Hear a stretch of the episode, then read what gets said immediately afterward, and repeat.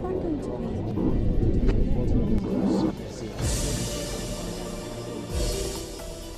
Sierra Leone's capital, Freetown. With inflation rising steeply for more than a year, so too is the price of food, gas, electricity, and other commodities. 60% of the population live in poverty, and the increasing cost of living is worsening the financial struggles people already suffer. Earlier this month, a crisis erupted in the West African nation. Hundreds of people took to the streets in frustration at the economic hardship. Demonstrations turned violent and led to deaths. Dozens were killed while protesting against the government. Sierra Leone is recovering from a 10 year civil war that destroyed many of its institutions before it ended in 2002. President Julius Maada Bio came to power in 2018, promising to make his country financially independent by fighting corruption. With only 10 months left in his term, protesters are calling for him to resign. But the president says this is politically motivated. The full force of the law will be brought to bear on all those persons who attacked and killed police officers. They, their sponsors, and their collaborators will not go unpunished. There will also be a full investigation into the death of ordinary citizens who lost their lives in this senseless violence incited by those unknown persons. With the cost of living in Sierra Leone that's risen by more than 40% within the last few months, could the government have avoided the conflict? And is there a way to peacefully end the crisis before a general election next year? The president of Sierra Leone, Julius Maada Bio, talks to Al Jazeera. President Julius Maada Bio, thank you very much for your time and for joining us here on Talk to Al Jazeera. Can we begin with recent events? Uh, how surprised are you at the violence that has been witnessed in the capital and the surrounding areas of your country? While with the commitment we have made as a nation and uh, take into consideration a very difficult history of violence, we had vowed as a nation after the Truth and Reconciliation Commission that we will always settle our differences peacefully and not by means of violence. In terms of the current situation, uh, how, why do you think people have come out onto the streets? What seems to be, or what are the issues that are worrying them and making them so angry? Ours was not a cost of living protest.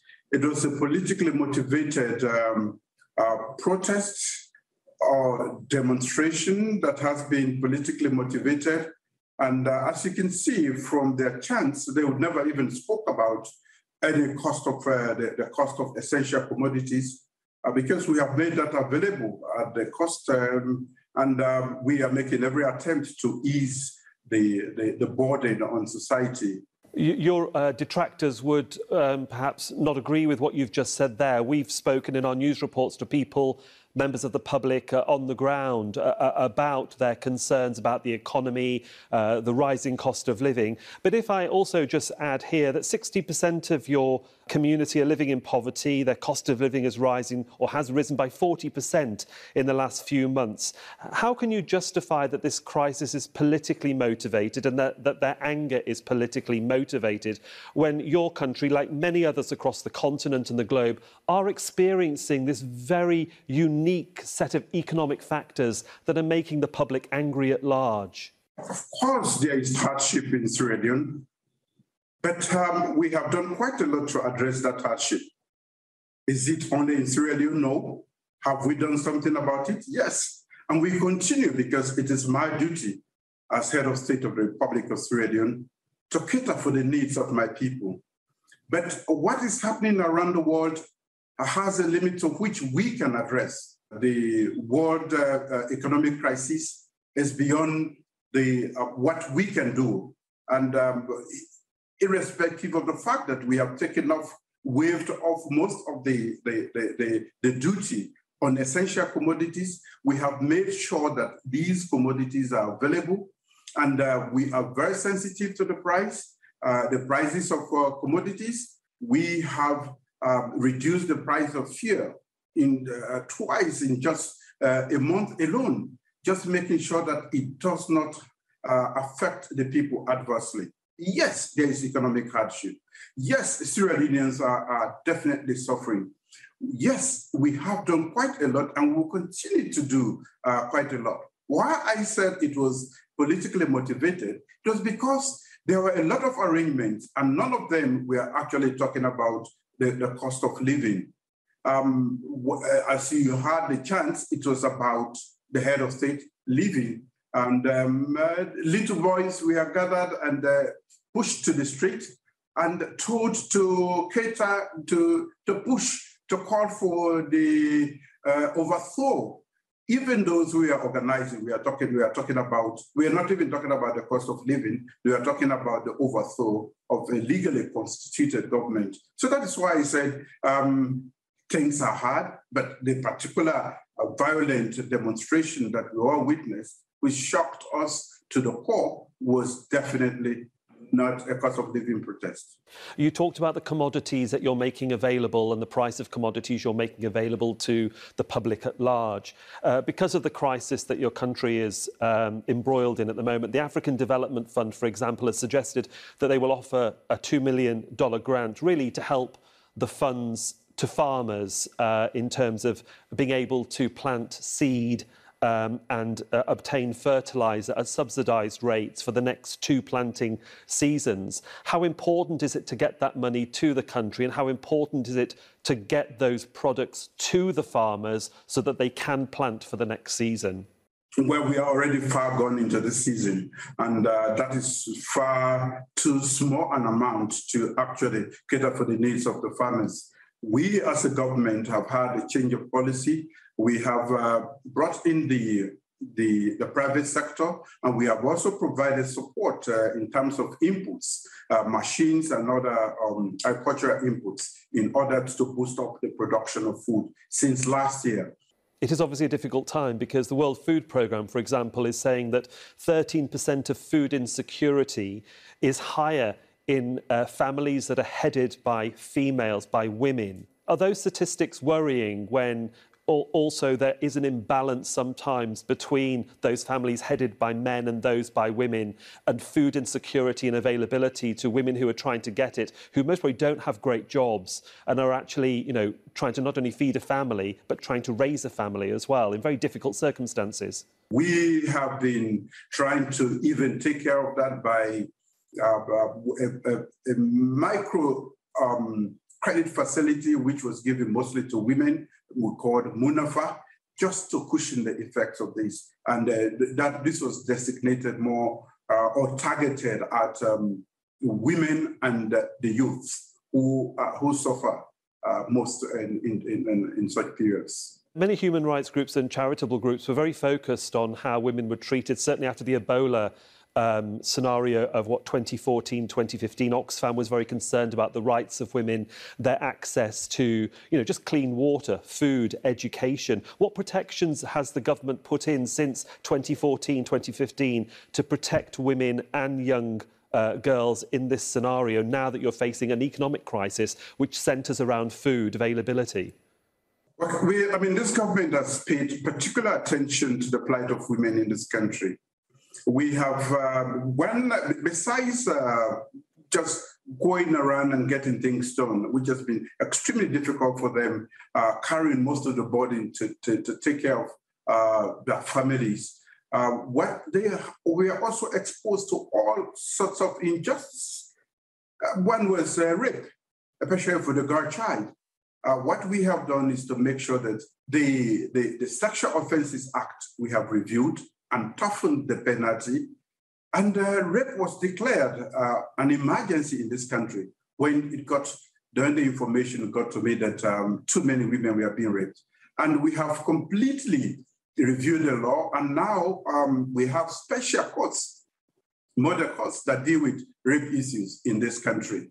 So a lot of effort is being put into uh, that particular sector the, the women of this country, we are going, we are fighting very hard to bring at par with their male compatriots. And of course, uh, uh, these concerns sometimes are put to one side when you do have these scenarios and incidents of civil strife, and as we've, as we've said over the last uh, few days and weeks, certainly in August, uh, over uh, food insecurity and, and the rising cost of living. Your vice president described the fermenting anger as being initiated by, and I quote, unscrupulous individuals. Do you want to actually, on record, talk about who, who are you actually focusing on? Who are these unscrupulous individuals? Well, I think um, what he was specifically referring to are a group of uh, Leoneans, most of whom live in the diaspora, who are known to have been inciting violence in this country. And they have their collaborators and supporters who are also politicians. Some of them are well placed in society, who we are known to be organizing, coordinating, cooperating, uh, uh, uh, uh, uh financing this whole thing. It just didn't come from the thin air. Uh, he was making reference to individuals who have worked very hard to use the present hardship, which is not common to Sierra Leone, in order to stir up violence that has led to the death of so many of our compatriots, unfortunately. Mr. President, you're not the only one who we've had on uh, the Al Jazeera channel and our sister programmes, but everybody that we've talked to has, has, talked about not wanting to see a return to the civil war, a return to the violence that your country so sadly experienced uh, a few decades ago. How important has truth and reconciliation been uh, in terms of uh, trying to heal those wounds? And are you concerned with what you've seen uh, in the past few days uh, and, and weeks on the streets of Freetown that there is potentially a possibility that this might happen if it gets out of control? Well, the government is investigating, and we are going to very, take very tough measures to make sure that we don't slip back into that history. Uh, this, I, I, want to state, uh, was a calculated attempt at um, overthrowing the government. But you know what is unfortunate about it is that, unlike in the past, I have made the agenda, the, the calendar very clear. One year ahead of time, the 24th of June next year has been declared as the day for presidential and uh, general elections. So if you want to, if anybody wants to engage in politics, you have a date set and the process is on for us to have to go back and make and get the, the mandate, a new mandate. So um, what the Honorable Vice President referred to definitely is correct.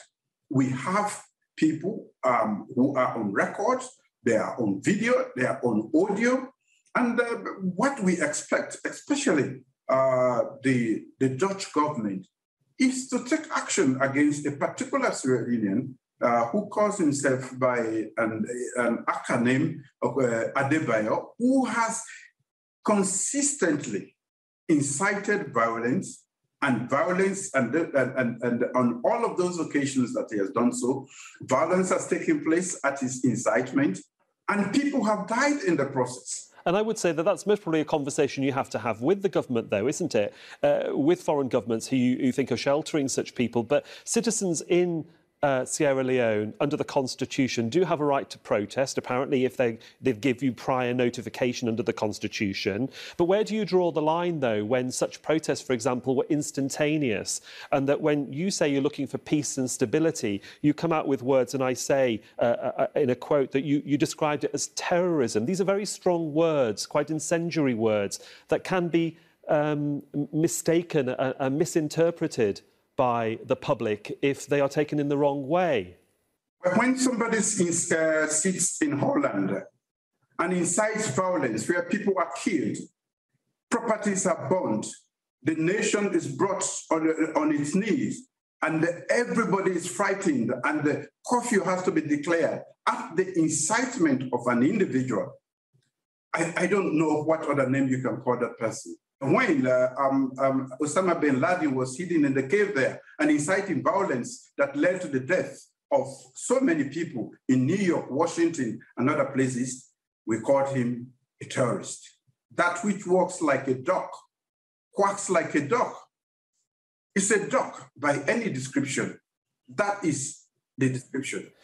In 2020, you spoke to us here on Talk to Al Jazeera, and you were confident that Sierra Leone would not go back uh, in time, and you wouldn't see uh, civil conflict. Despite what's happening in the short term, are you still confident, uh, considering some commentators are a little bit nervous about what they see on their TV screens coming out of your country? Oh, yes, I'm confident. Uh, we are currently involved in nationwide engagement with every um, um facet of our society. I had engagements with uh, traditional leaders, with paramount chiefs. I'm just coming out of a meeting with um, the religious leaders, actually. And everybody is shocked and surprised, and everybody is determined to never allow this to happen again. We were taken by surprise, like you rightly described it, and we were shocked that you know uh, the sort of violence that was unleashed that day could be could, could, take place again 20 years after we had declared the end of uh, civil war in Sierra Leone. But we are working. I am very optimistic. What happened was just among a few uh, misguided young people, if you watch your, videos, you realize that no responsible person was out there. These are just uh, a group of Moradin guns, some of them carrying weapons. And uh, they, I mean, we have videos of them going to the police station to steal bikes and all of these things. That is not the cost of living protest.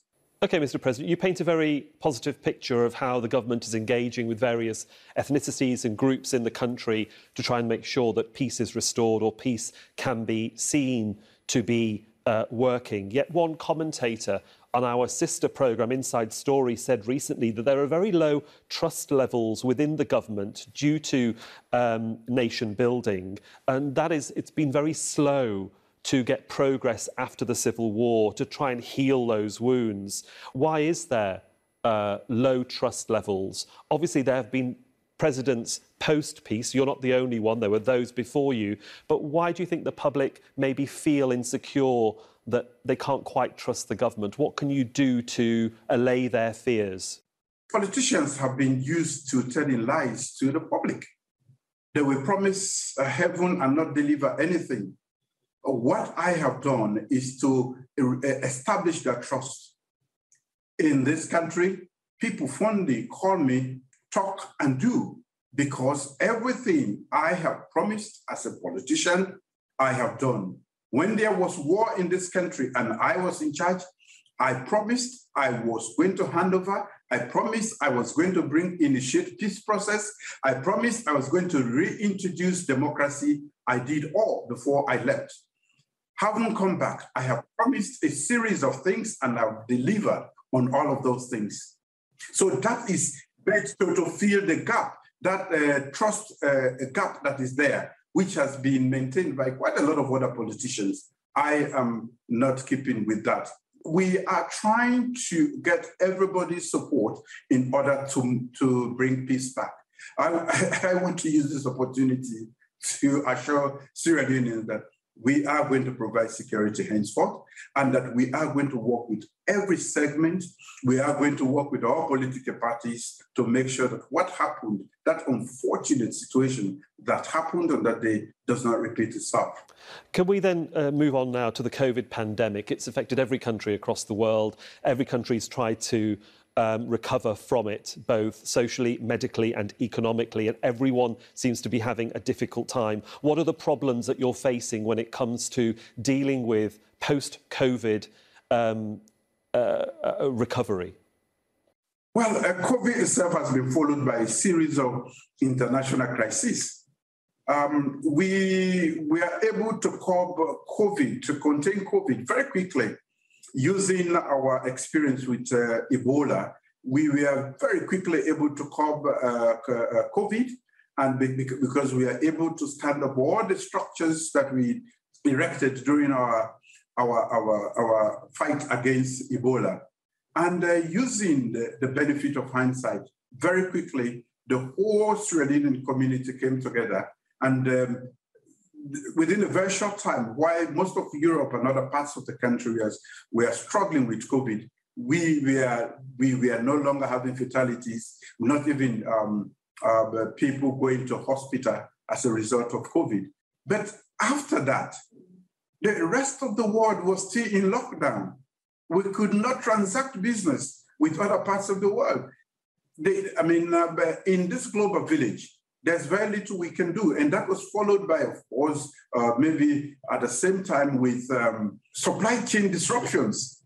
So it, it has been extremely difficult. And those supply chain disruptions led to an increase in freight of everything. For a country that imports a lot of things, the prices shot up and uh, the prices were still up and the, the supply chains, the supply chain was disrupted when the situation in um, um, Ukraine erupted. And uh, of course, you know, the disruption that war has caused in every other thing with the supply of um, energy supply.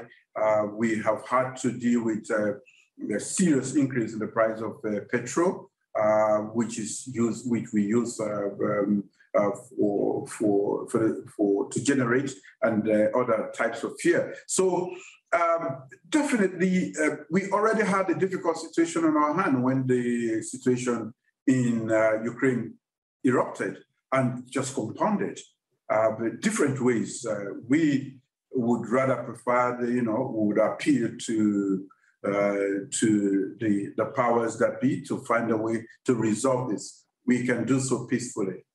As you talked about the fact that the, the economy obviously is inter, inter, inter, interlinked with uh, the small global community, and the successes and the gains that have been made by the country during peacetime have been wiped away, perhaps because of the uh, the pandemic itself. And the IMF and the World Bank are projecting that your growth will perhaps be halved in the next two to three years, only averaging around about 3.6 to 4.4%. Is that of concern to you about how to start the growth within your country and to prosper on the continent?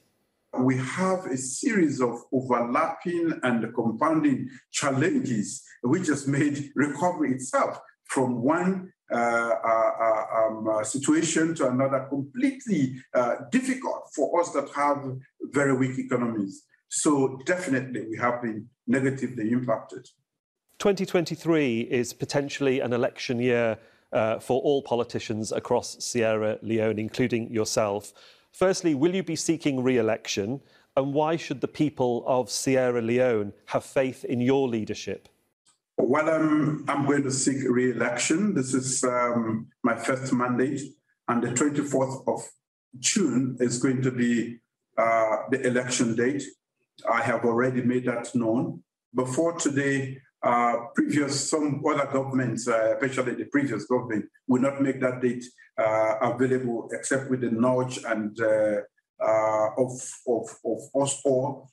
I have, in advance of um, one year in advance of that period, I've made it known so everybody knows that that is the date. Why should Sierra Leoneans um, re-elect me to, to, to, to, to governance? When I came uh, uh, to the scene uh, for more than four years ago, I made a promise that human capital development was going to be my flagship program. Today, as I speak to you, over 2.5 million kids are in school. As I speak to you, we have provided transportation for kids in most of the cities. That was never the case before to, uh, uh, we, we came. We are providing money and teaching materials for the kids. We are providing food for the kids. We have also diversified, started the process of diversification by making sure that agriculture, which had been um, neglected, is given the appropriate attention so that we don't have to go through this. We have over 5.3 uh, uh, million hectares of land and uh, a reasonable rainfall per year to be able to produce. We have no business importing most of what we are importing. So now we have um, uh, uh, encouraged the private sector and we are providing uh, inputs, agricultural inputs, in order to stimulate economic growth, which we think will benefit the nation. Before we came, it was uh, politics was always a fearful uh, thing in this country. We have abolished the death penalty. Was hanging on so many people. Uh, we have um, the press freedom has been assured. Before the, that incident uh, on the 10th, that fateful day, Sierra Leone has been considered the fourth most peaceful country in Africa. By the by MCC uh, evaluation, we moved from 47% to 83% uh, in terms of our rating in, in, uh, in, in, handling um, um, corruption. So quite a lot has been done under the circumstances, difficult as they are, and uh, we are heading for greater days for Sierra Leone. Well, we shall see what happens. Uh, for the moment, uh, President of Sierra Leone, Julius Maada Bio, thank you very much for your time and for joining us here on Talk to Al Jazeera. Thank you.